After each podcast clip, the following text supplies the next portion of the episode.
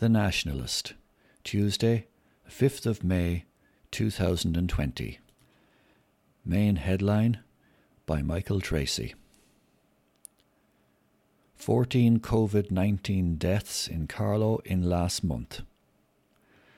At least 14 people in Carlow have died from COVID related illnesses in the past month, the Nationalist understands and five more people in the county who have passed away in that time frame are suspected to have had the disease. The figures were compiled by the Nationalist after contacting every funeral director in the county. Official figures for COVID 19 deaths in Carlow are currently unavailable. In the five suspected cases, test results have not yet returned. Funeral directors outlined the unimaginable heartache that families were experiencing as they could not say goodbye to their loved ones as they traditionally would. With the funerals of those with COVID 19, there are no open coffins or embalming. The deceased is frequently taken straight from the hospital for burial, where the body is immediately lowered into the grave. Prayers are said but the mourning family must maintain social distancing. In some cases, a priest has been unable to attend the burial due to cocooning.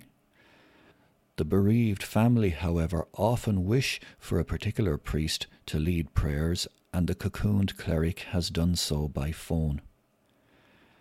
Burial is within 48 hours of passing. It is all too sudden for many families. There is going to be a trail of grief when this is over. People are not getting a chance to grieve, said Bagenalstown undertaker Edmund Carney. The biggest thing I find is the fact that families are not getting a chance to view their loved ones. Undertakers lauded bereaved families and the clergy for their understanding and assistance in these terrible circumstances. Carlow undertaker Mark Carpenter said, a lot of people aren't getting the funeral they deserve, but at the same time, people have been very understanding about the circumstances, and we just have to get through it. Liam Summers, an undertaker in Bagenalstown, added, It's so sudden and quick, families cannot mourn as they normally would. It's extremely hard for families, very tough, even the clergy. It's surreal. Memorial masses for the deceased have been proposed, but there is no clarity as to when these will take place. It will help, but they might not take place until nearly the anniversary. COVID is going to be around for a long time, said Mr. Summers. The Nationalists contacted the county's 13 undertakers to compile the number of funerals for those who had COVID 19, with one declining to comment. In advance of publication, the Nationalist also contacted the HSE and the county coroner for a number of those who have died from COVID 19. County Coroner Eugene O'Connor would not comment because a number of suspected cases had not been confirmed.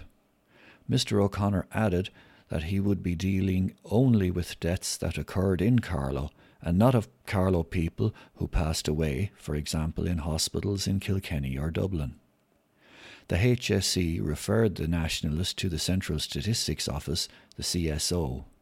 Death certificates are registered within three months of the passing of an individual, and the CSO has said the current system to notify and register deaths in Ireland does not allow it to produce data in a timelier fashion. Separately, the number of Carlow death notices posted on RIP.ie in April indicated an increased number of deaths than would typically be expected.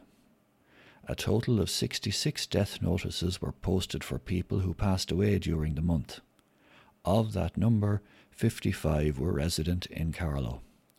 CSO figures show that the average number of people with a Carlow residence who passed away in a month in 2018 was 29 and 32 in 2017. The most recent figures, the first nine months of 2019, also showed an average monthly number of 29.